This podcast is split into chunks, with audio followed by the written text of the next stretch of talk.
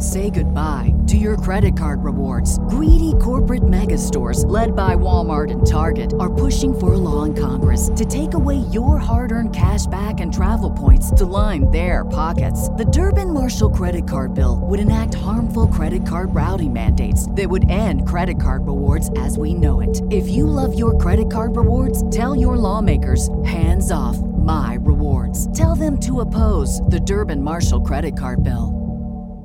What's the easiest choice you can make? Window instead of middle seat? Picking a vendor who sends a great gift basket? Outsourcing business tasks you hate? What about selling with Shopify? Whether you're selling a little or a lot, Shopify helps you do your thing, however you cha-ching. Shopify is the global commerce platform that helps you sell at every stage of your business. From the launch your online shop stage to the first real-life store stage, all the way to the did we just hit a million orders stage? Shopify's there to help you grow. Whether you're selling scented soap or offering outdoor outfits, Shopify helps you sell. Wherever and whatever you're selling, Shopify's got you covered. Sign up for a one dollar per month trial period at shopify.com slash try. Go to shopify.com slash try now to grow your business, no matter what stage you're in. Shopify.com slash try. All the pitchers in the stand with a gun come up to me and they're like, what in the world was that? I was like, what are you talking about? And they said, do you know how hard you were throwing? And I, I think I, I gave them a guess, you know, and I was sitting ninety-five to ninety-seven on the gun.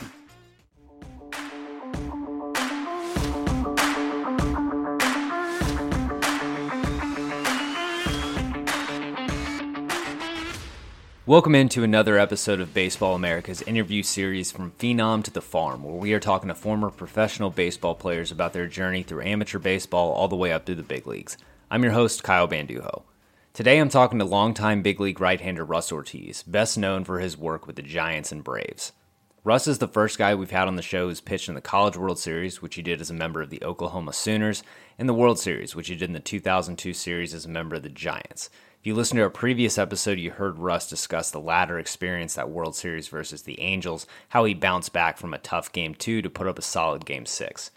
Today, Russ takes a deep dive on his entire career, having to pivot to a new option when your dream school doesn't work out, converting from a closer to a starter in the minor leagues, the experience of being traded and free agency, and I had to ask him about, you know, the experience of playing with Barry Bonds, sharing that clubhouse. Russ was very generous with his time. Uh, it made for a great episode. Episodes of From Phenom to the Farm drop every other Tuesday. If you enjoyed this one and haven't yet, go check out past interviews. We got like fifteen or so in the tank, uh, all really good. And subscribe wherever you get your pods for upcoming episodes. Also, make sure you're subscribed to baseball america dot com for all amateur baseball and prospect news, gearing up for a very interesting offseason, and Baseball America is going to have you constantly updated on that. It's always a good time to be a B A subscriber, especially with college baseball season starting up soon as well. For future guest info of this podcast, you can follow me on Twitter at Kyle Bandujo. But for now, let's talk to Russ Ortiz. All right, joining in for today's episode of From Phenom to the Farm, fourth round pick of the Giants in the nineteen ninety-five draft out of the University of Oklahoma, former M L B All-Star right-hander Russ Ortiz. Russ, thanks so much for joining me today. Hey, my pleasure. Thanks for having me. Of course, been looking forward to this for a while. Uh, before we get into it, can you uh, why don't you tell me about your golf brand two G G Apparel?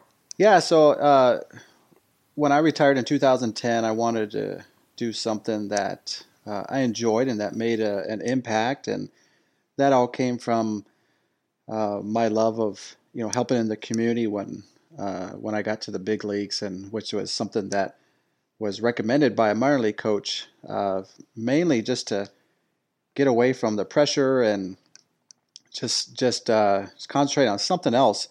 Uh, something other than, than myself, and, and get involved in the community. And so I did that right away um, in ninety-eight and ninety-nine, and and I, and it really helped. And I got involved with volunteer programs, and I loved it. And so I did that the rest of my career, and uh, and just became passionate about it. And along the way, uh, playing the big leagues, getting to play with some people in, in San Francisco, and then especially in Atlanta. Um, golf became a passion of mine.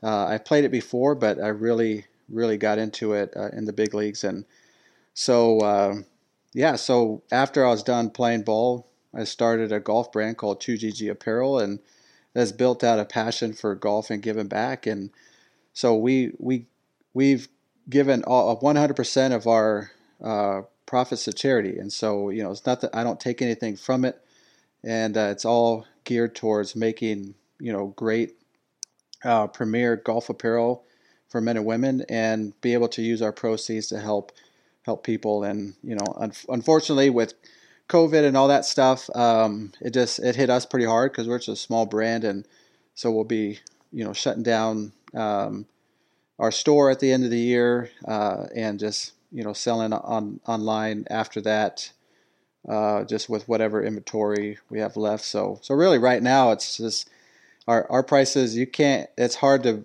to, to go any lower, uh, and, you know, with prices, and um, we just have some unbelievable stuff.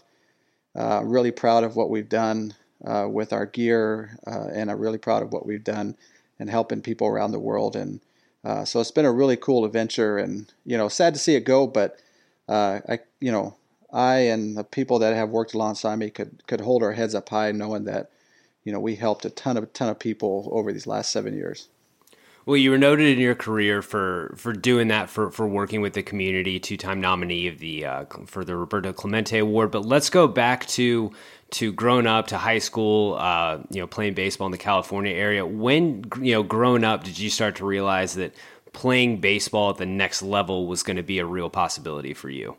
Oh boy! Um, well, ever since I was five, that's that's all I wanted to do. Um, And so that was just a dream that I was trying to achieve the whole time. So, you know, constantly practicing on my own or with my brother, who's only, you know, ten and a half months older than me. And we were always throwing the ball, you know, pitching to each other and uh, practicing, practicing, practicing. And, and so I just always had that dream. And I think, I think when I turned thirteen, it was a fall Uh, after I turned thirteen, uh, so which would have been, was it eighty-seven?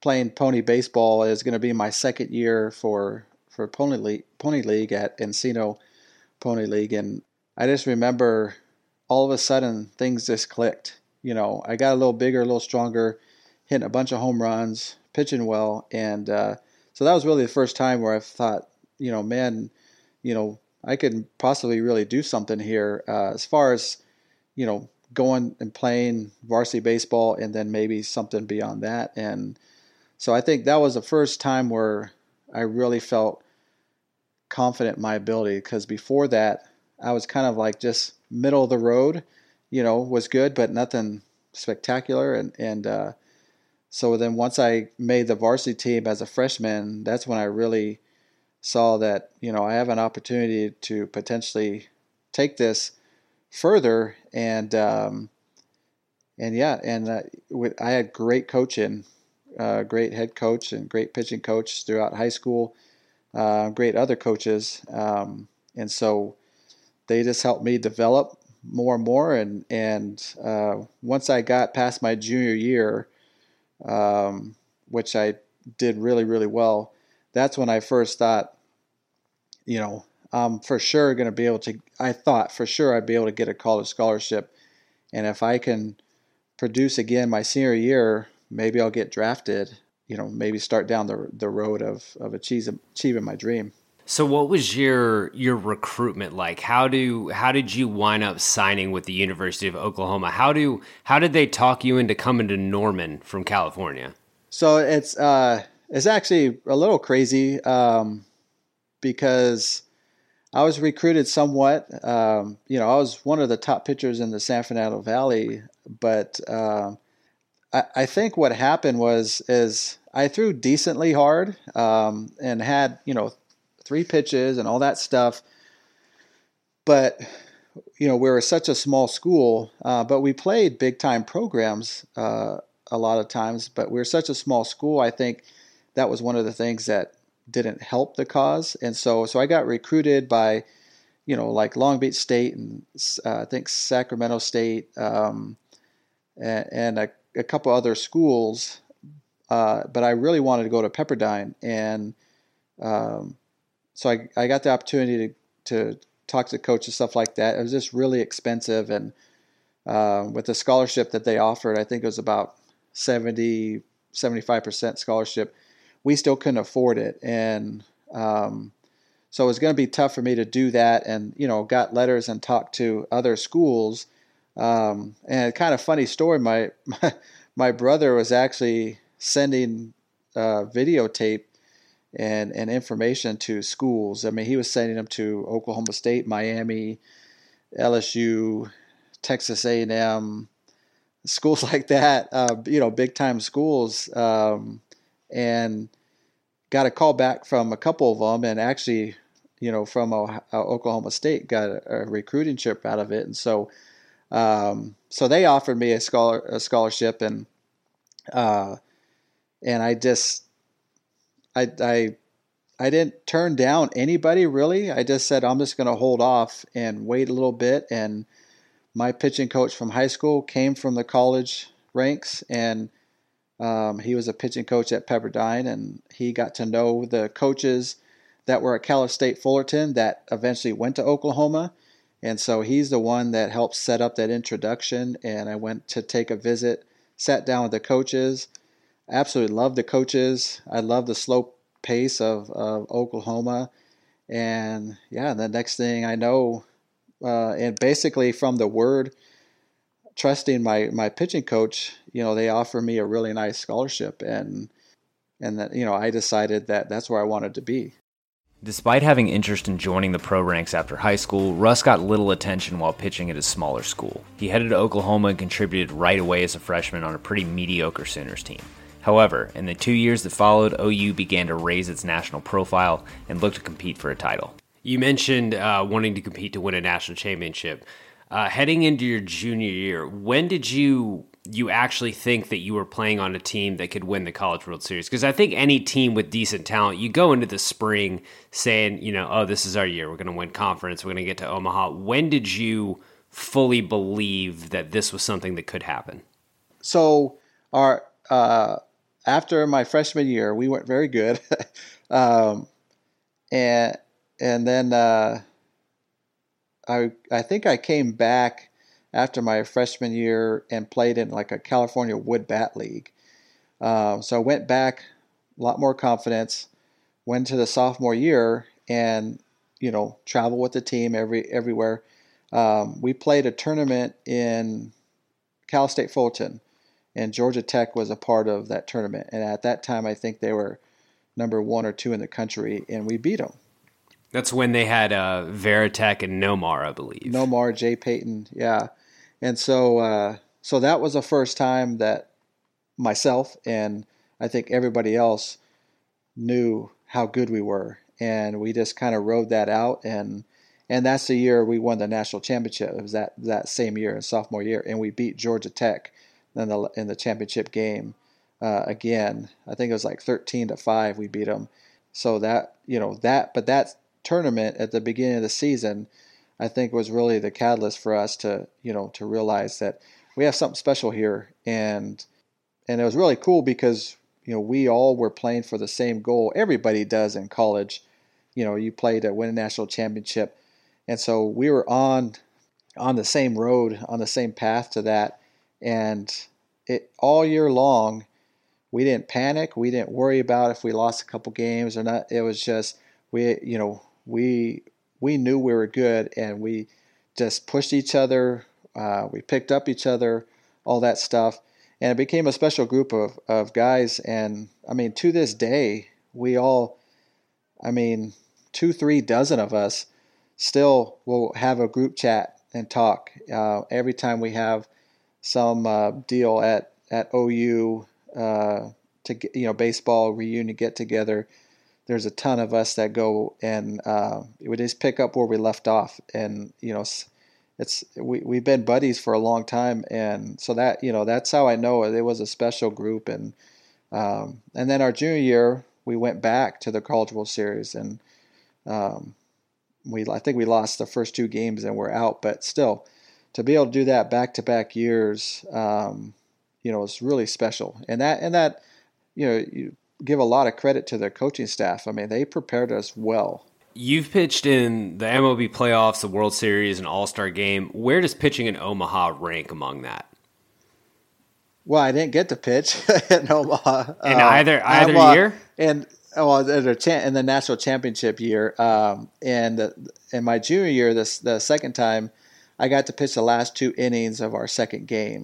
Uh, you know, we were getting blown out, and but I had already gotten drafted at that point. Um, so, so it I, wasn't quite the magical getting to pitch in Omaha experience for you then. No, uh, but I, I, the thing for me that was cool is, is I pitched against U S C, and so they had, you know, guys, you know, Jeff Jenkins was on the team. Um, I believe Chad Moeller was on the team. Um, a, a, a teammate that next year, Ben Tucker, is one of their, their pitchers. Um, Who else? There's a couple other guys I'm I'm I'm, I'm missing their names, but uh, they got to play professionally as well. And so, so I knew who these guys were, and uh, and so it it you know I it helped elevate the the moment for me, even though we were getting crushed. um, you know, I got to pitch the last two innings, and uh, as a drafted player, you know, there was that up up until that point I had never felt adrenaline like that. Um, ever before. And so, so it, it still was a special moment for me, even though we lost the game, you know. And again, I know this sound, sounds maybe mean or self, um, self, you know, uh, serving, but uh, those two innings as a drafted player, I was just like, this is, I want to show off. I want to show the Giants who drafted me, like what they're getting. Um, I wanted to make my coaches proud, my family proud, you know, for all that they did to help me, every coach, and, and all that stuff. So, so I did use it as a moment for myself to, to, you know, as a thank you to everybody of like, you know, I'm going to show everybody just how, how much help they were for, to me, and, and to go out there with, with everything I got, you know, on T V, um, and and try to just light it up, and and uh, you know, and it went pretty well, and so um, so yeah, so it was a good ending for me, you know, for my my college career. Well, it was a good ending. You get picked by the Giants in the fourth round, but your your junior year itself didn't didn't quite start out how you wanted it, and you ended up being in a reliever and having a good season out of the bullpen that year. How did you, how did the draft process work out for you? Did you have an idea of where you get picked, and were you, was your goal to be a professional reliever? Well, so yeah, so the, the going into that junior year, I, I, after we won the national championship, I went to the Cape Cod League, um, which is a big deal. And uh, I did well there. So going into the next season, my junior year, which is the year that I wanted to get drafted, you know, I wanted to go to college, play for three years, get drafted, and go, you know, go start, try to achieve my dream of being in the big leagues. And for whatever reason, um, I, I guess I just wasn't doing well enough. Um, I don't remember doing that bad, but uh, I I didn't suit up for games. I'd go out for B P and stuff like that. And then during the home games, I'd go sit in the stands and chart pitches, chase foul balls in my regular clothes and all that stuff. I didn't travel with the team for about a month.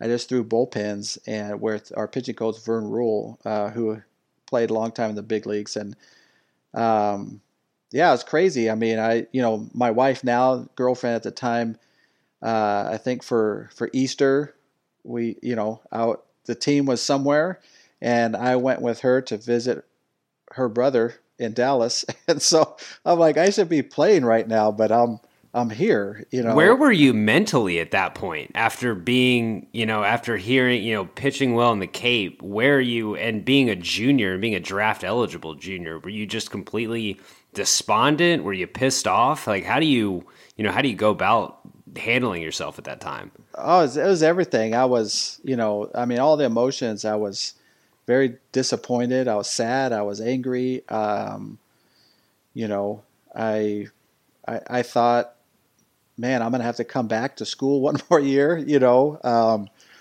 you know, one of the biggest mistakes I made was not, it was just getting by in school, you know, not really s- digging in school. So I was like, man, I got to do this again. I may have to do this again next year. Um, but I, I, I'll say that my pitching coach high school, his name is Tim Montez. He and Vern Rule, uh, who they were really good friends, um, they both really inspired me to not lose hope, not lose faith to, and Vern, Um, I, when I say I literally threw bullpens just about every other day, I mean, that's literal. And, um, and he was on my side. He was pushing me. He wanted to see me pitch. And so, so having him do that for me, um, helped me to not lose heart. And, um, you know, and my faith, you know, played a big part in that. It's just like, you know, this is not the path that I was thinking that I was going to be on, but you know, I don't always have control over the situation. So, so I just needed to, within the, within, with what cards I was, I was dealt, I need to do everything in my power to, to take care of things I can control. And I had a great pitching coach, and the co- other coaches were great too, but especially Vern, um, you know, in my corner behind me, and, and he got me ready to, to pitch in, in about a month. And then once I got back in, I, I mean, I, I tell you, all the confidence, I had all the confidence in the world in myself because of the work we did. And, uh, but I came out of, out of the bullpen and, uh, did well, closed out, uh, I think a couple games, and then they let me be the closer. And so like the last month, month and a half, I was a closer, and I felt like I did really, really well. And, uh, And I think that's what the Giants really saw uh, in me is, you know, those last month and a half of the season. And and then at the World Series, you know, I have a message on my phone from the Giants, and I call the scout back, and he told me that I got drafted in the fourth round, and I was I was blown away.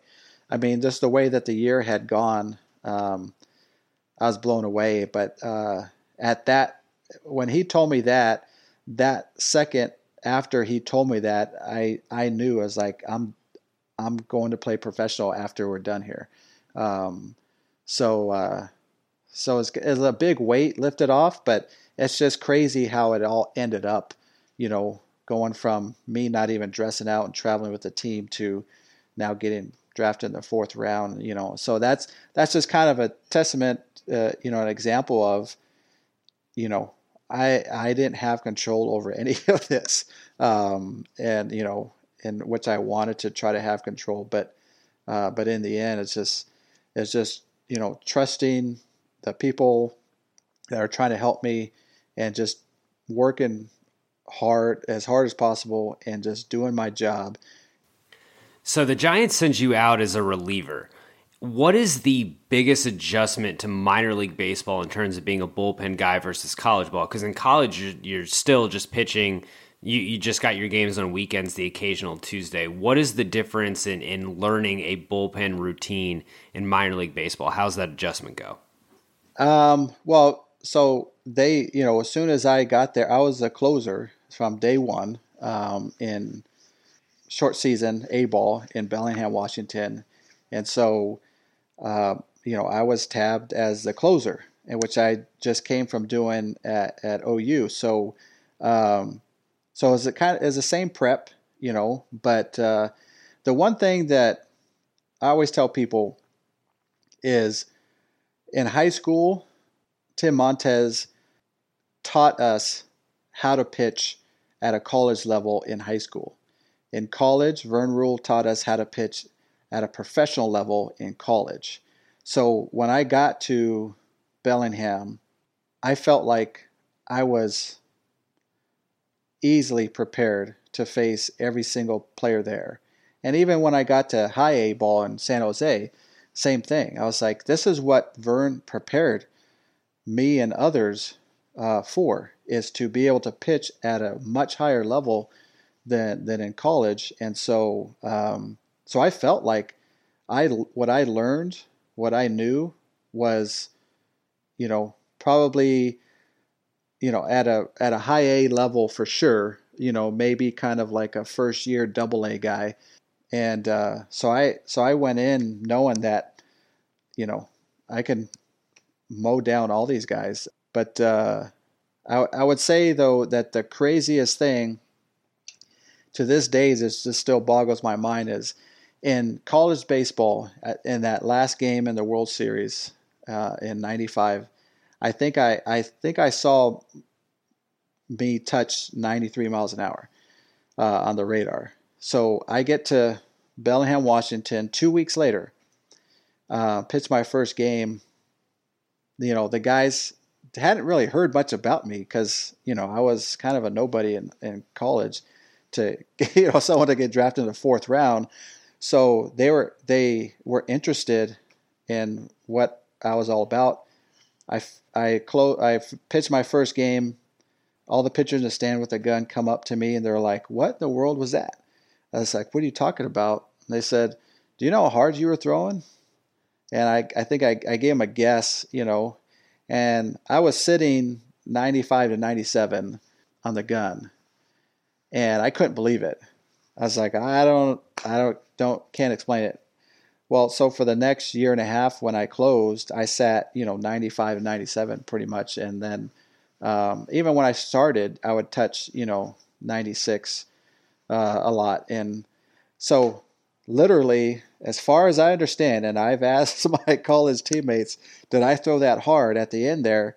And they said, not that hard. So whatever clicked, whether it was a, you know, adrenaline from professional sports, from, you know, being where I've always dreamed of being, uh, or just things just all of a sudden clicked. Um, and I was throwing harder, harder than I ever thrown in my life. And that, that's something that really helped me move up the ladder a lot faster than, than uh, I probably ever would have.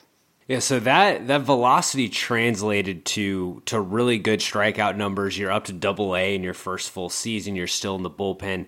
Um, I want to ask though about throwing strikes and being a, a higher walk guy, especially when you get into pro ball. It's it's a lot harder than just saying, okay, throw the ball over the plate when you ask someone to work on, you know, attacking the zone a little more. There's mental aspects, there's physical aspects.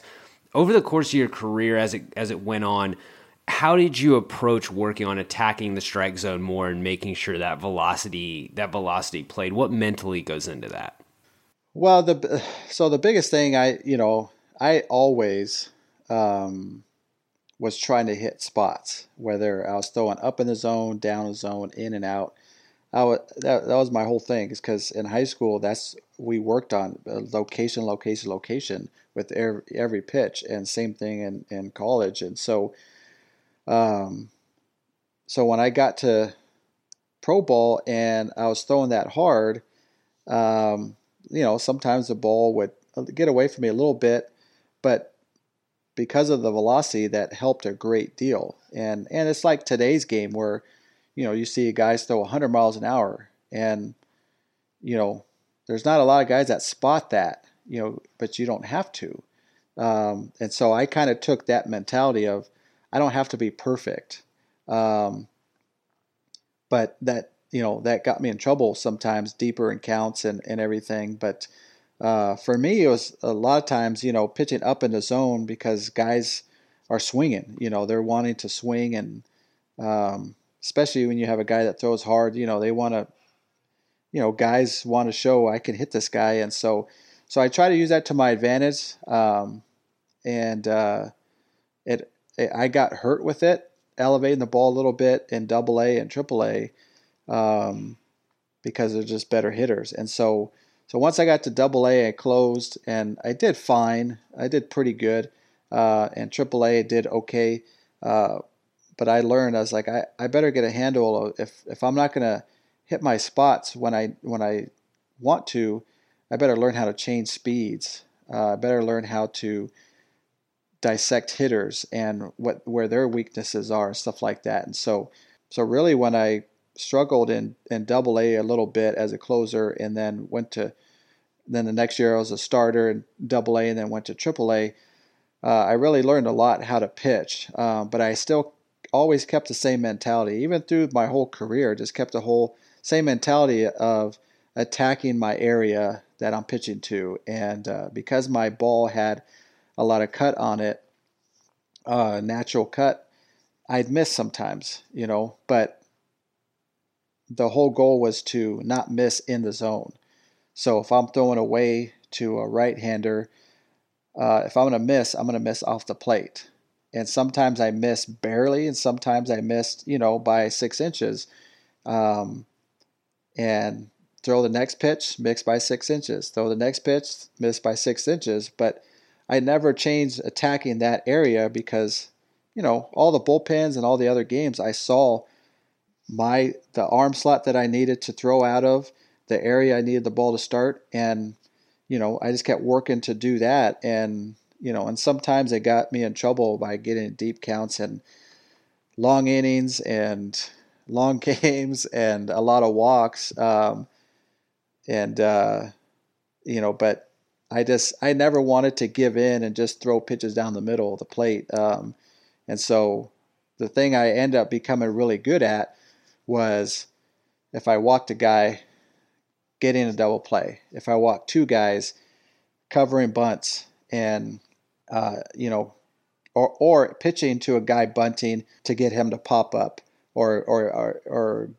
you know, get a bad bunt off of him, and so so I became good at that stuff. Um, but uh, you made working out of jams your business. I, I had to, yeah, I had to. Uh, you know, I I ended up just realizing, and when I went to the Braves, well, the even in San Francisco.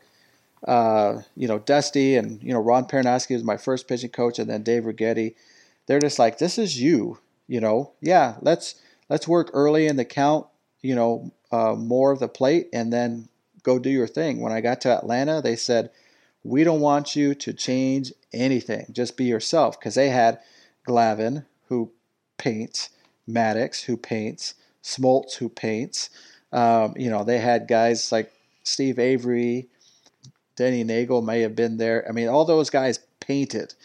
And I come in, and they're like, don't worry about it. You be you. So um, because my first thought when I got there was like, oh, I'm going to have to do a better job of, you know, learning how to, to paint the corners better and, and hit my locations. And they said, you just be you. So I was like, great, you know, and I led the league in walks and wins in the same same year, and uh, you know, but I got myself out of jams and was still able to pitch, you know, quite a few innings and stuff, and you know, but I do go back and think, man, you know, if I just, you know, cut a a quarter or a third of those walks off, just imagine how many more innings I would have been able to pitch, you know, and potentially how many more wins I could have helped our team win and and stuff, but you know. I, I try not to think about too much. I just, my whole goal was just to win the game. Well, you mentioned uh, you became a starter. How did that come about? And then how did you go about learning the starter's routine? Who'd you lean on to show you, okay, this is how you go about starting every, you know, taking the ball every five days, because you did that, you know, as a habit for the next, you know, eight years. Yeah. So after uh, the ninety-six season, you know, where I, I saved thirty-six games and, you know, uh, between A ball and double A and, uh, you know, was looking towards maybe in the next couple of years, having a chance to make the big leagues and, you know, as a, either as a closer or, or some type of reliever and, and stuff. Uh, they, Ron Peranoski, I think it was him that came to me and said, you know, uh, we want you to be a starter. And my first thought was like, I don't want to do that because that's going to hamper my me getting to the big leagues, you know, and the time frame that it was looking like I had an opportunity to get there. And so, um, but they were just telling me just how, you know, hey, we know you can close. We know you can do this. We think that, you know, because uh, I did have three pitches, you know, that I can throw. And so they said, we know you can relieve and do all that stuff. You know, because you have these pitches, we, you know, we want to help develop those, and we think you can be a, a, a great starter. So I just said, all right, again, just trusted like I did in, in college, just, all right, just trust you guys and stuff like that. And, uh, yeah, so, so I learned from Peranoski, you know, about how to develop a better routine. Uh, and it's just other teammates, you know, asking them questions like, you know, how, how do you, how do you do, get your routine down, you know, for, to get ready and stuff. And so, uh, cause it is a lot different, you know, I mean, as a closer, you're just, you're sitting around watching a game, watching a game. And then, you know, when it's your turn, or sometimes they're like, we need you to get up, and, and it's immediate. So this time as a starter, you had time to prepare. And, Uh, so I had to learn how to prepare in such a way that I stayed locked in, you know, because once you become a starter, you're pitching every fifth day. Those four days, you know, if, if you don't stay locked in to get ready for your next start, you know, you start slipping, you know, you fall behind. So, uh, so yeah, so just asking a lot of questions. And, uh, you know, when I went into the ninety-seven year um, in double A as a starter, and I think I was like three and three, and then they said, "Hey, we're going to move you to Triple A," and uh, I was like, "Really? I mean, okay, you know, I mean, I'm I'm excited, I'm I'm I'm glad, but you you know, I I'm not doing great, doing okay, but and so I was like, all right, so I go up to Triple A, and I think I was like, I don't know, four and four in Triple A, so I think I think. Literally, I was I was like seven and seven that year with like a four E R A, and so I was like, okay, well, I learned a lot. I'm going to big league camp that next year. Um, I'll learn a lot there, and then go to triple A in ninety-eight, and you know, see see uh, how it goes from there. But I did really well in spring training, and lo and behold, ninety-eight. You know, I make the opening day roster. How did that decision come about? How did you learn that you were actually going to travel to San Francisco with the club? So, uh, uh, so the family I was staying with, uh, and you know, at the time, my uh, my wife's now my wife. Um, we got married in ninety-seven, October ninety-seven. So, so she's now my wife. So, uh, she, you know, we're trying to figure out: am I going to Fresno? Or, or am I going to make the team? And so they send me down to, to triple A. Um, so I'm like, okay, there's our answer. And I was there for a little while in Meyerly camp. And next thing I know, uh, everybody's starting to talk about getting ready to, you know, get their cars up there and get, get apartments and all that stuff. And a pitching coach says, hey, uh, you may want to hold off on that. I'm like, okay. He's like, I can't say anything, but I'm just telling you, you may just want to hold off from making all those plans to go to Fresno. All right. A couple of days go by, whatever. He comes up to me again. He says, it's not final, but they're trying to trade somebody. And if they do, then they're going to call you up. And so at that point, you know, I'm freaking out, and uh, I don't. And you're know still if, sitting in Meyerly camp at this point. Yeah, right? I'm in Meyerly camp. You know, I'm in uniform during during camp. You know, a camp day, and uh, I can't tell anybody. You know, nothing, and he's not even supposed to tell me, but he knows that. You know, I've been talking to my wife. We're all talking to our spouses or whatever, at and getting arrangements done, and uh, so then the final time he tells me, hey. Tomorrow, he goes, if I were you, I'd pack your bags. And I, he goes, I would be ready for a call, you know, on opening day. He's like, I'd be ready for a call uh, if I were you. And so I'm like, holy crap. I'm like, this is, is this really happening? And so uh, I go pack. I pack all my baseball stuff at the field. I go back to the place I'm staying. I pack all my stuff. I go to sleep. Obviously can't sleep very well. Too excited. I get a call. It's about six in the morning, uh, or the house does. Uh, friends that I'm staying with, they said, "Hey, phone call," and uh, they tell me that, "Hey, we're calling you up, and uh, you need to be on a flight like at eight thirty." And so, so I was like, I, I to this day, I'm like, I'm so thankful for that coach because I had all my bags packed. All I needed to do was just hop in the shower, and then go to the field, pick up my baseball stuff, and go to the, go to the airport. I was like, can you imagine if he never told me anything? And I was like, that'd have been such a scramble. But uh, yeah, and then I was on, on my way in first class flight, first time ever first class to, to Houston to play, uh, you know, I, to suit up for opening day at the Astrodome. So uh, April second, nineteen ninety-eight, which um, I think most people would recognize was my seventh birthday, but it's also your big league debut. And, you know, so walk me through that. Is that is that an outing that you can remember in vivid detail, or is that just a blur where you get back to the dugout and you're like, wow, did that happen? Oh, no. I, I, every moment, um, you know, I – so when I got to Houston, uh, I'll just tell you this real quick. I got to Houston. My baseball bag doesn't make it. So I have no baseball gear. So, and you know, there's no cell phones. Well, I didn't have a cell phone at this time. Um, there are cell phones, but I didn't have one. N- didn't have the number to the clubhouse, nothing.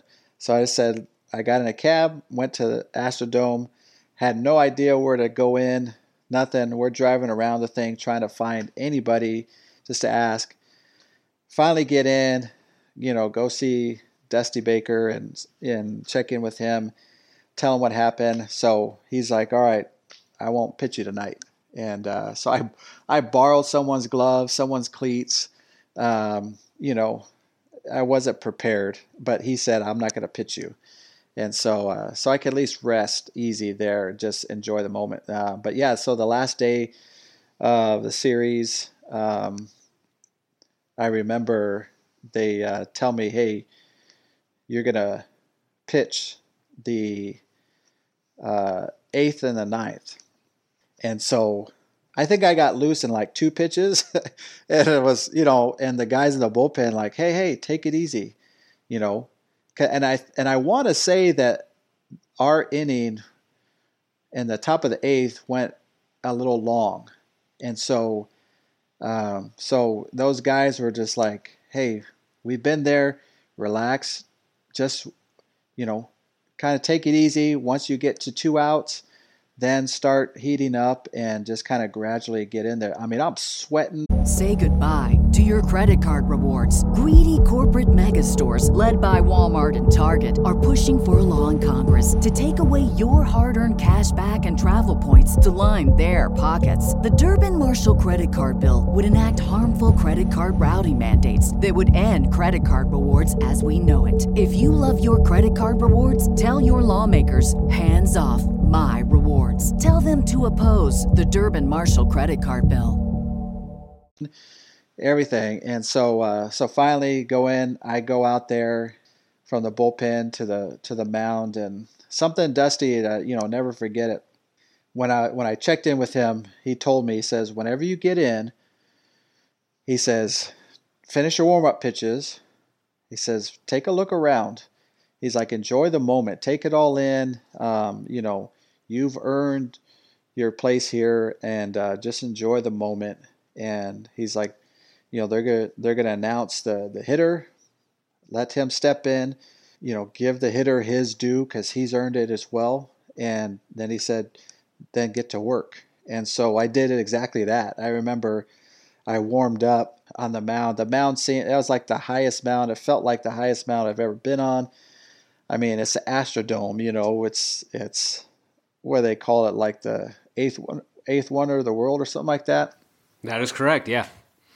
And uh, and it was just the coolest thing, you know, just like the kid in Bad News Bears when he's looking up, you know, into the Astrodome. So, um, yeah, so I finished warming up. Uh, they throw it around. I get the ball back. I go behind the mound, and I just look around, you know, and I'm just like, this is the coolest thing ever, you know. Like, you just think about all the dreams and all the work and all the people that helped and all that stuff to get to this moment. And I step on the mound. They announce the hitter, Sean Barry, who coincidentally, I his brother was my teammate at Oklahoma. Um, so I heard about him and knew about him. And uh, so I was just like, all right, you know, show him the respect because he's earned it and being there. And then it was like, like I just flipped a switch. and just said, all right, it's time to get to work. And uh, yeah, and then that that was it. And uh, you know, I struck I struck out struck him out.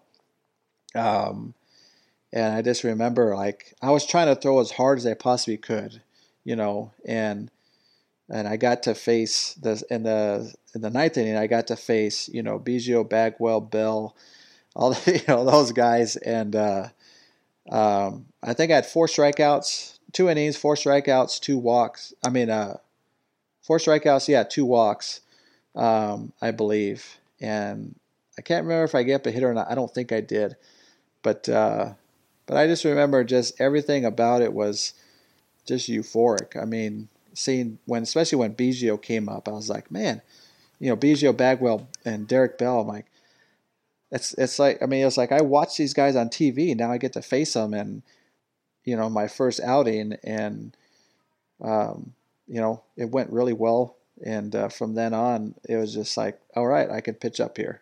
Once you make the team in ninety-nine and you are a, a stalwart in the, the San Francisco and the Atlanta rotation for the next, you know, the next few years, what is the, what, with that stability and you know you're taking the ball every fifth day, what is the day-to-day of a big league starting pitcher? What are the, the adjustments in those four days start to start? Well, so, so I, I learned early on um, from the guys in the bullpen uh, a lot about how to uh, watch hitters, how to dissect their swings, how to uh, watch for things that they change within each at-bat um, and each game, and to watch our pitchers and even the opposing pitchers to see what game plans they have and stuff like that. So so those guys made me, like, you know, they kind of said, you need to be watching. And so so I learned a ton. I didn't experience it out in the mound quite yet, quite all of it quite yet, but I learned a ton. So, um, so each year, each start, uh, in each year, you know, I always learn something. So, so the routine that I develop is like, okay, so I pitch. So the next day, um, for me, what was big is getting a jump start on the next team. So I know I'm going to pitch against, you know, such and such team. So I'm asking the video guys to get me video of that next team. Um, you know, um, if if the game's on T V, I'm I'm watching watching them on T V, writing down. I had so many pieces of paper of notes. Um, you know, it's cra- it's crazy. Um, and I I'm not very organized, but I try to be as organized as possible. But so from day one, after I pitch day one, two, three, and four, it's all about studying the hitters, and at the same time, you know, doing all my running and weightlifting uh, and bullpens, and uh, and then scouting. You know, so if I'm in day three, and then you know in a couple of days I'm going to pitch against that same team, so then I'm I'm in scouting mode. You know, I'm scouting their their their players and. Uh, So I was fortunate to to have a group of guys in the bullpen, you know, really emphasize how important it was to to to scout the players and to to understand the game better, uh, to learn, you know, to just continue to keep learning. So you mentioned watching hitters. I'd be remiss not to mention that on those Giants teams, you're witnessing probably the most impressive single-player offensive stretch in baseball history. Yeah. Uh, but also, you know, kind of a media circus that came with it, especially after the, the home run record and everything. Does the attention that gets centered around a guy like Barry Bonds, everything that came with that, the, the good, the on-field, you know, the everything that came as far as probably a lot of media attention on your clubhouse, does that affect you or any other, you know, regular on the team much in one way or the other in an ability to do your job? No, not at all. Um, it, it's media is nothing like it is today. Um, you know, back then you had, you know, your couple beat writers and stuff. And then um, for Barry, there was just more. But for everybody else, you know, even after my start, you know, uh, it wasn't a big crowd. It was, you know, it was your, your, the main people, you know, that were always there. And they traveled with us on the plane and stuff. And so so they were just always around, you just the same people. But, you know, for, for Barry, it's just always a bigger crowd. But where he was set up in the in the clubhouse was, you know, in his own area away. There was like, I think he had two lockers. I had two lockers, so it wasn't a big deal. But but he had two lockers, and then one for his son, and then uh, one more for.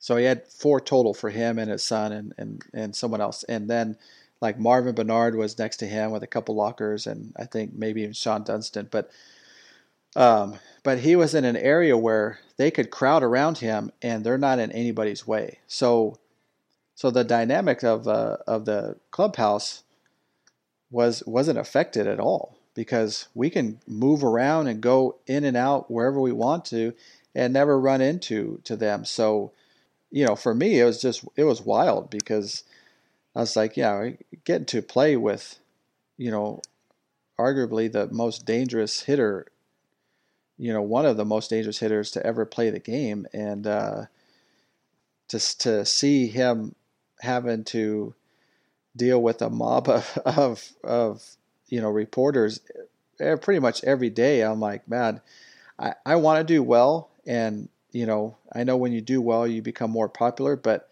that seems like a big hassle. And, uh, and uh, you know, so having someone like him, especially for me, which, you know, and unless, you know, I'm talking baseball or you really get to know me, like I'm not a big talker. So, so that, you know, that, that would have made me uncomfortable. Um, and just thinking about it made me uncomfortable. And it's like, man, I'm glad I'm at where I'm at, you know, and, uh, But uh, it it was it was a spectacle sometimes. You know, the bigger the game, if we're playing on national T V, the bigger the the crowd around him was. But uh, you know, in our at at home, like I said, it didn't affect us one bit, because we never felt invaded um, as long as they were, you know, with him. Um, but on the road, it was a different story, because don't have the luxury of that that kind of clubhouse. But uh, it was uh, it was impressive to watch, you know, how how everybody handled it all. And I think the Giants did a great job of handling every, everything with him. Um, but uh, you know, seeing a superstar like that, you know, was just was a it was a great experience for me to to be able to witness that and and uh, be a part of that. I mean, it's it's an offensive stretch like baseball hasn't seen in, in decades. Um, one of the things I all I, I will watch this on YouTube at least once a month is his home run in the oh two World Series, which is my way of let's transition to the oh two uh, World Series, Giants versus Angels. If you want to hear about Russ's full experience in the two thousand two playoffs, including the two thousand two World Series versus the Angels, check out the previous episode of From Phenom to the Farm, where we talk to a few players about their playoff experiences. The World Series, you know, doesn't go your way. It does provide two of my favorite YouTube videos of all time: the uh, Bond, Bonds' home run, and then J T Snow saving current uh, current Cal Bear Darren Baker. Oh yeah, from from, from getting mauled. But yeah, um, after that, after that year with uh, with the Giants, you get you get traded in the offseason. Um, you know, how did you first hear you were getting dealt? How long do you have to get your bearings in a new city before you head to spring training? And at that time, do you, did you have kids at that time when you got traded? Yeah, we had one, uh, one girl, um, and she was only barely two years old. So you didn't um, have to do the changing I, schools thing and, and everything else no, that comes with moving cities. Yeah. No, no. So uh, I remember my agent called me, I think it was like in November. Uh, my agent called me and says, hey, uh, you need to call Brian Sabean. And I'm like, okay, no idea. You know, um, after the ninety-nine season, uh, they offered, you know, a four-year deal plus an option. Um, so I thought I was going to be with the Giants for another two years, you know, another year for sure. And then an option year. And then hopefully more than that, you know.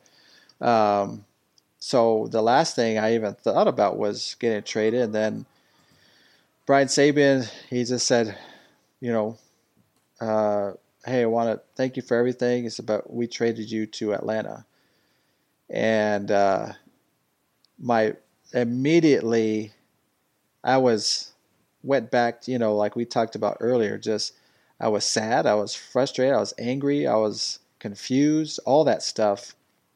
And so for about a minute, and then I quickly thought about, wait a minute, I'm going to Atlanta, home of uh, pitching heaven, you know, so to speak. Leo Mazzone, Maddux, you know? Smoltz, Glavine. Yeah. Good place to be. Yeah, great place to be. And uh, so I quickly got over that, uh, even though I hated to leave San Francisco. But, you know, Sabean was awesome, and, and uh, you know, it's business. And so that was my first real taste of baseball as a business. And so, uh, yeah, but I mean, so after the call, I mean, I was super excited because all I could think about was I'm going to a place where pitching has been phenomenal and I get to be a part of that. And, uh, yeah, so like I said, you know, I came in and they said, hey, you just be you. That's it, you know. And, uh, and you know, Bob, so I got to, you know, play under Bobby Cox, another phenomenal person and manager. And uh, him and Dusty, they basically had a couple rules. It's like, look, be on time. Give me everything you got. Don't lie to me. Um, just take, you know, just do your do your thing.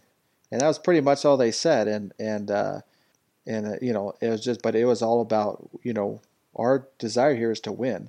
And I remember one of the first days, you know, Maddux, Smoltz, Chipper, you know, we were all talking, and they said, like, we uh, we expect to win.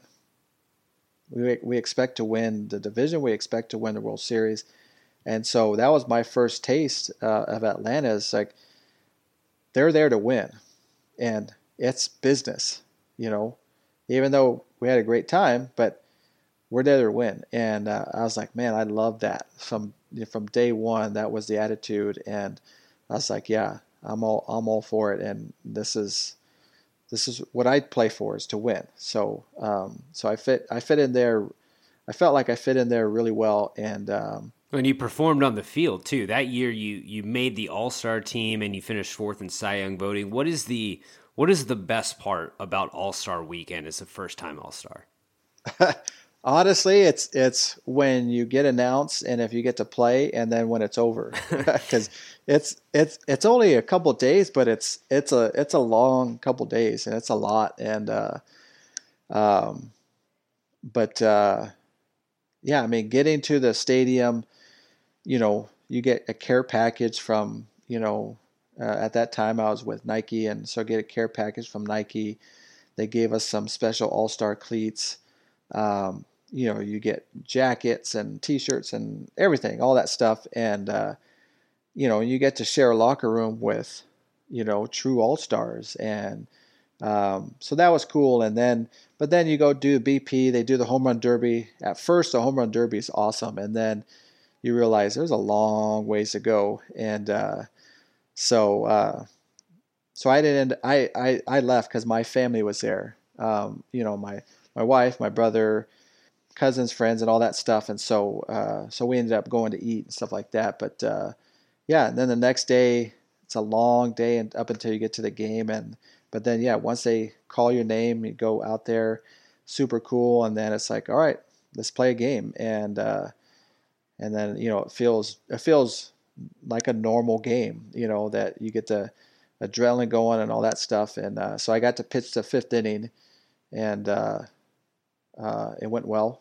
I got to pitch to my catcher, Javi Lopez, and and so yeah, so it was really cool. And and one of those things again, you, you dream, you dream about, um, and when it's when it came true, I was like, you know, I, I can't believe I'm about to pitch in, in an All-Star game. You know, um, it's just one of those pinch yourself moments. And but again, like I told you before, just flip that switch and say, okay, now it's time to get to work, and um, and just do that.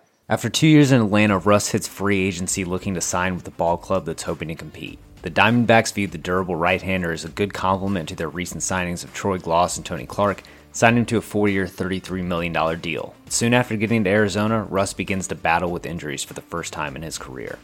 Well, you mentioned the consecutive starts you'd made. You've been incredibly durable. You made no fewer than thirty-two starts from ninety-nine to two thousand four.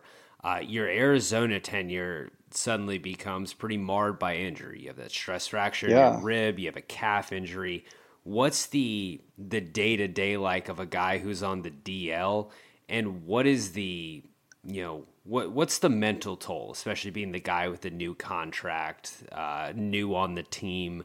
What is, you know, how much pressure are you putting on yourself to get healthy? Is that something that in retrospect you might have gone a little too hard too quickly with? No, so uh, so I had a great April. So April went really well. Um, you know, I think I won one or two games, but I think the team won three out of my four starts or something like that, uh, or three out of the five starts. My goal every every month was to win three games, um, at least three games for our team, uh, and hopefully three for myself, because that ends up being eighteen wins, um, at least eighteen wins. So so that was all my goal. So so I think so I, I reached my goal throughout the first month. So good stuff. Go into May, just playing catch and stuff. I'm like, I notice my side starts to hurt. And uh, so then it just gets worse and worse. And I, t- I tell the, the trainers and stuff like that. I said, but once I get loose, I said, it goes away. Once I get warm and, and adrenaline starts going, I go, it completely goes away. Um, but when I'm cold and and all that, as I get really hurts. So So we were just doing, you know, some treatment and stuff uh, all the time, and just trying to get, get me to doing exercises and, and things just to keep me warm. So I just try to get warm before I go play catch, before I throw a bullpen for a game and all that stuff. And so, uh, yeah, so they were fully aware of everything. And, and there, you know, but there was a part of me that was like, you know, I just signed here. Like, I can't go on the D L. You know, I signed it. Part of Part of the reason why I was wanted by teams is because I was so durable. So, you know, no idea what happened. There's nothing that happened. There's nothing that I did that I felt anything. It was just one day I started playing catch. I was just like, wow, that that hurts. And uh, so I go through May, have a terrible May, um, and then go into June. And it started off okay. And then, yeah, just one game I in between. Each inning, in between innings, I couldn't breathe. It was so hard to breathe. And so I went on D L, get back home, find out there's a stress fracture. And so so at first I was just like, all right, well, it is what it is. I can handle it. And, man, after a few days or maybe a week, I found out, like, I can't handle this. Like, this is – it was torture um, because I couldn't do anything. I'd go to the field. I'd ice. They'd, they'd run me with some ultrasound and ice again. Then during the game, I'd come in halfway again. I, and I just sat there. That's all I did. Just, I just sat there and uh, for I don't know how many weeks. And uh, um, so it was boring. I was trying to do the best I could to be a cheerleader, uh, you know, supporter of the team. And it was hard. Mentally, it was really hard. Uh And uh, so I did a bad job with that. You know, I, I handled that poorly. Um, you know, it's just, I, so I, then that's when I started feeling the pressure of like, man, I just signed. Now I'm down uh, with an injury that our trainers didn't have any idea what to do. They've never experienced anything like what I had. So everything was just kind of, well, let's try this, let's try that. So as I was trying to come back, Um, everything was trial and error. And, uh, so it was really frustrating because, you know, we all didn't really know how to handle it. And once I became fully healthy, it was really hard to forget about the injury and just throw normal. Um, and I, I really kept trying to protect my rib when I threw, and I ended up developing, uh, I was a short arm pitcher anyways. I ended up developing a crazy short arm, and uh, and for about a year I couldn't I couldn't throw hard anymore. And uh, so in two thousand six I came back. Um, you know, I worked out, you know, crazy hard because I missed a lot of time in in in the off season, and went into two thousand six feeling great. When you throw bullpens and there's no hitters and there's no radar gun, you feel great.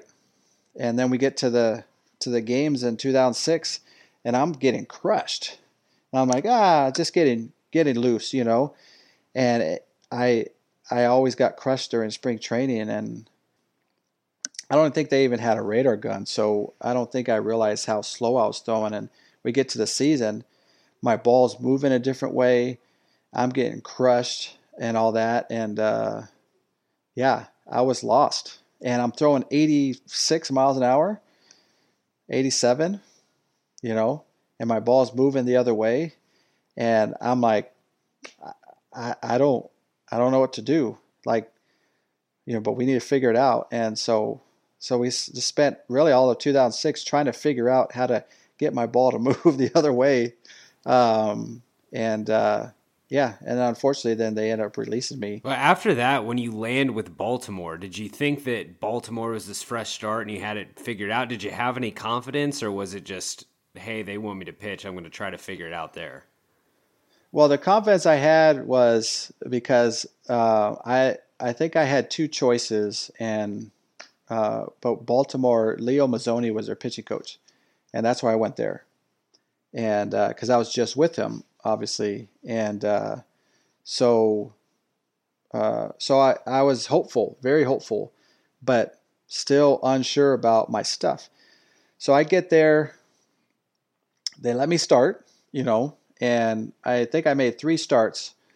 The first start went okay. Second start, ah, all right. Um, third start, uh, I didn't get anybody out. I pitched for about twenty minutes. I gave up, I think, six runs and didn't get anybody out. So I was like, well, it's probably the the end of my time here. Uh, they called me into the office the next day, and I was, and at that point I was like, all right, they're going to release me. You know, there's no reason to keep me there. They're only paying me minimum salary because um, Arizona's taking care of the rest. And so then they tell me, well, we're going to put you in a bullpen. Um, and in my mind, I'm like, what? You know, I'm like, honestly, like, I, why keep me here? Like, you, I'm not helping you. Uh, the team was like twenty games out of first place at halfway point. Why even keep me there? Um, so, and then Leo said, all right, you got, he goes, let's look at video and stuff. I said, I've looked at so much video. And he's like, well, let's just look. So the next day we look, he finds something. He says, let's try that. I I am not kidding when I say what we tried. I immediately started throwing low to mid nineties, um, and uh, we just so that's all we did. Just kept there.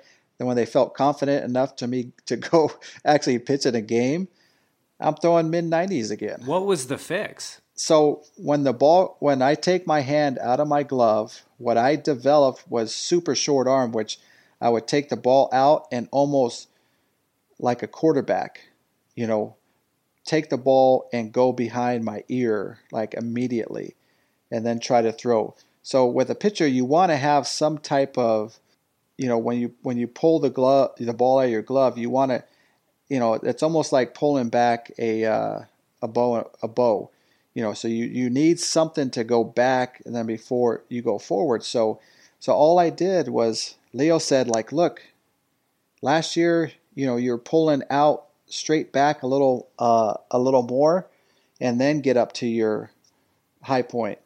And so that's all we did. That's all we tried. It's just me, as if I'm just pulling my the ball out of my glove straight back, and going from there. And I kid you not, that's all we did.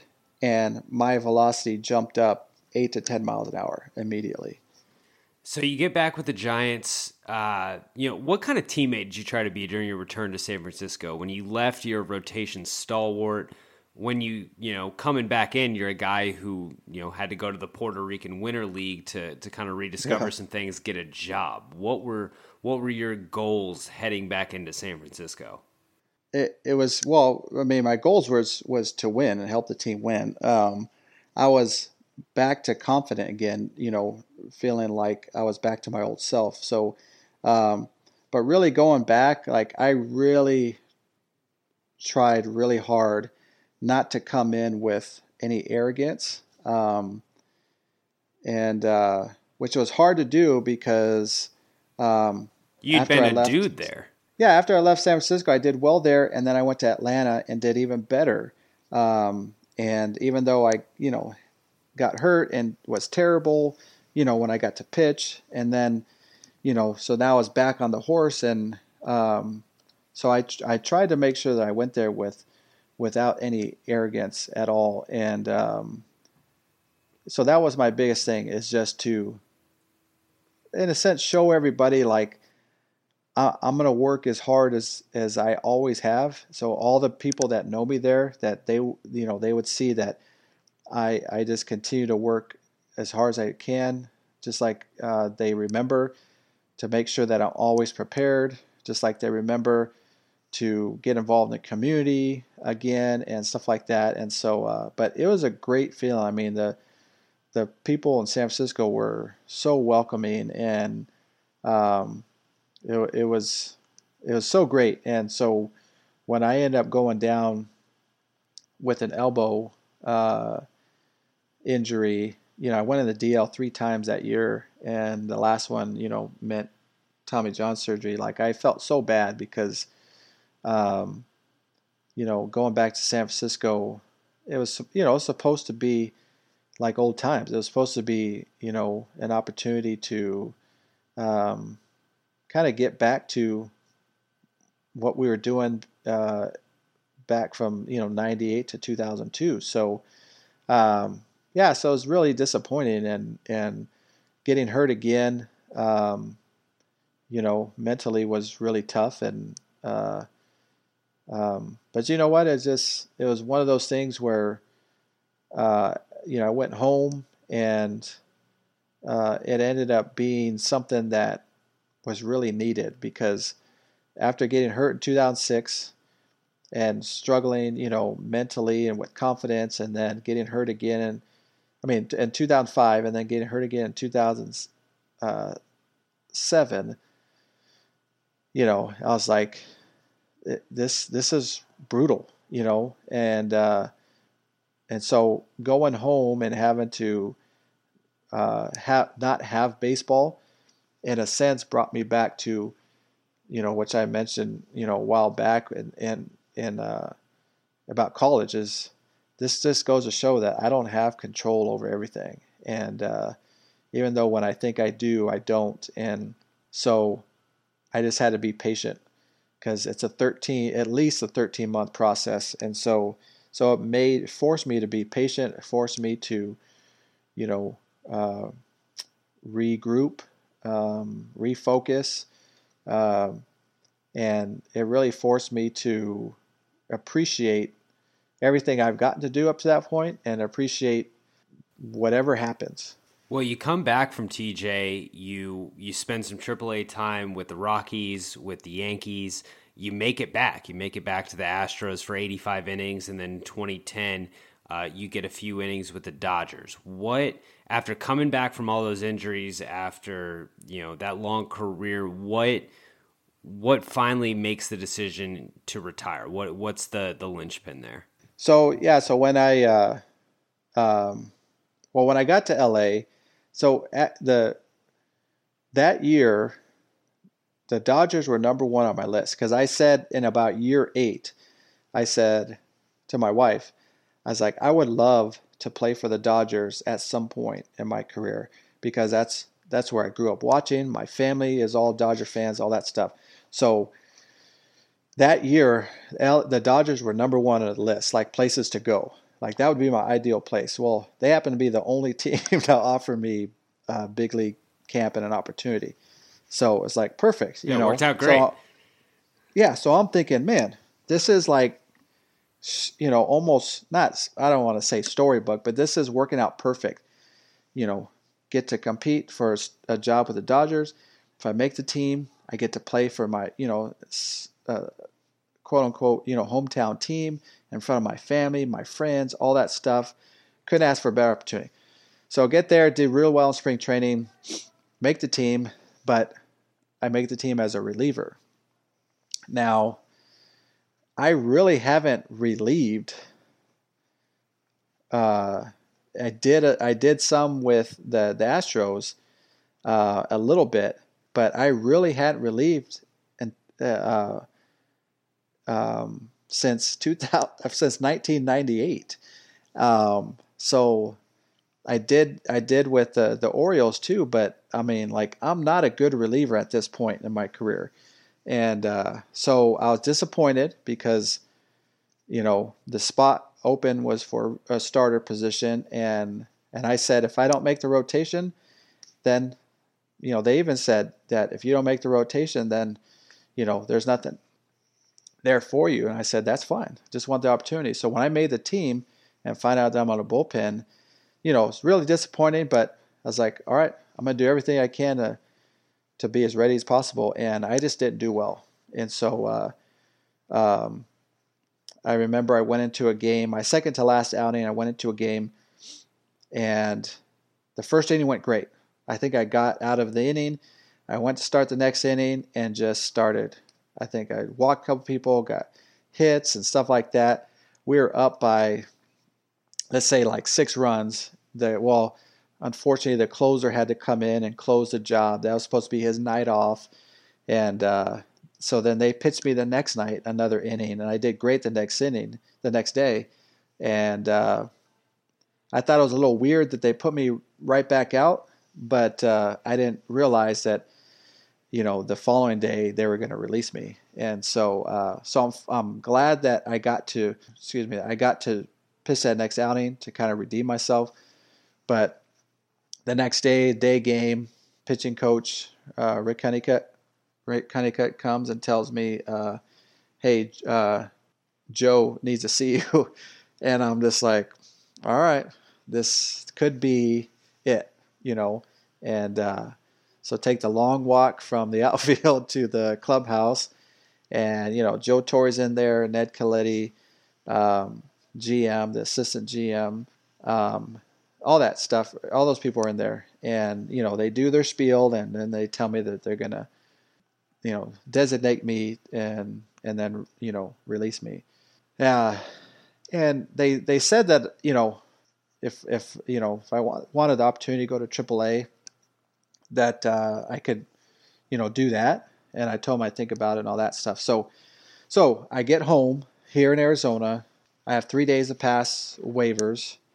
And uh, I wake up on the last day, and I was like, if I go to the minor leagues, I was like, there's going to be days, because of the age of my kids at this point, there's going to be days that I don't want to be there. I'm going to want to be at home.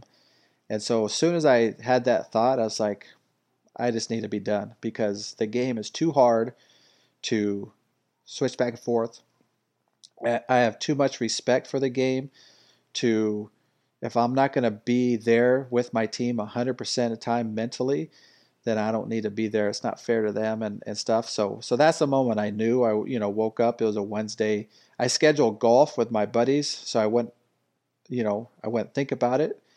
And uh, once I cleared waivers, I was on the golf course and my agents. But I had determined, I woke. I, you know, I told my wife before I left to play golf, I said, hey, I just want you to know if I clear waivers, I said, I'm done. And uh, so as soon as my agents called and said, you cleared waivers, I said, there's, you know, two guys. And I said, are you both there? They said, yeah. And I was like, okay. I go, I go, guys, I'm done. And uh, they said, are you sure? I said, I'm positive. They said, all right. You know, and so, uh, yeah, so it was a, it was a really cool moment uh, and uh, freeing, and felt like a weight was lifted. I felt like I could, I could breathe, you know, just take a big sigh of relief. And, you know, because my whole life, I just, this is all I wanted to do. And, uh, you know, I just been pushing and pushing and pushing and training and training and all that stuff. And, and I felt finally I can just like, just relax and just like, man, you know, and, and just enjoy and just, you know, enjoy the memories and uh, the experiences that I got to do. If you could go back and and give any sort of advice to your twenty-one-year-old self coming out of Oklahoma, if you, if you could sit him down for a conversation, what would you tell him about pro ball, whether how to handle it mentally or physically?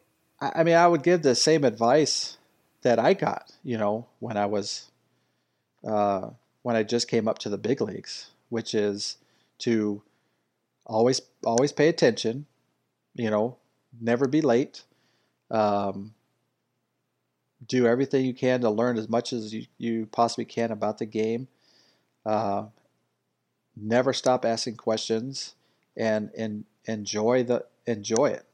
Um, and, uh, you know, I mean, that's, that's pretty much it. I mean, like I was saying, you know, a number of times, it's like, there's, there's a lot of things that we feel like we can control, but in reality we can't. So, so really not worrying about that other stuff is just taking care of the things that you are, are responsible for, that you can control, and just enjoy it. Like never, I don't look back and, and have any regrets, um, about my playing time. I, I gave one hundred percent every single day. Um, I, there was not a day where I let up, and, and I'm really, um, proud of that. And I can look back and not have one regret. Um, and that's, that's what I tell my kids when, you know, whenever they go pursue something. And that's what I would tell, you know, a twenty-one year old me is, you know, is to put everything into it every single day. So when you're done, you don't look back and, and have any regrets. Cause I, I know a lot of guys that have tons of regrets, and uh, I'm glad I'm not one of them. Russ, you give me a ton of your time tonight. I've got a few rapid fire questions for you, and then, sure. and then I'll get you out of here. Favorite park to pitch in besides San Francisco? Um, I'd love pitching at Shea Stadium. Old Shea or Citi Field? Old Shea. Old Shea. Old Shea stays. Yeah. Best hitter you ever faced? Albert Pujols. Best pitcher you ever faced? Uh, Kevin Brown. Really? Which which which iteration? Dodgers. Which team? Dodgers. Kevin Brown. Dodgers. Yeah, that's it was scary. Let me tell you. Like, I faced Randy Johnson, and you know that was tough too. But Kevin Brown, I mean, it was scary. He's got a Hall of Fame case that not enough people talk Jeez, about. Yeah. You hit seven big league home runs. Which was your favorite? Um, my first one. Who was it off? Elmer Descens. Again, he was with the Pirates, and uh, it was at Candlestick. Yeah, so my first one for sure. And and then one I hit off of Roy Oswalt. Um, that was probably my longest. Like, that was the one that I was like, I got that one. and and uh, so that was that was a cool one, too. That's a good guy to get it off. Best yeah. food city in Major League Baseball? I would say, for me, uh, Chicago. Awesome. Well, Russ, thanks so much for joining for Phenom to the Farm. Really appreciate your time. Uh, you gave me a ton of it. Really appreciate it. Yeah, man, this was great. Awesome. Thanks so much. You have a good one. You too. All right. Take care. And that's it for this week's episode of From Phenom to the Farm. Again, a huge thanks to Russ Ortiz for being so generous with his time. If you enjoyed this episode, please remember to subscribe wherever you get your podcast. And if you're on Apple Podcasts, please rate and review, as those ratings and reviews do help the podcast. Uh, episodes of From Phenom to the Farm come at you every other Tuesday. Uh, tune in in two weeks for the always entertaining Tim Dillard. We'll catch you then.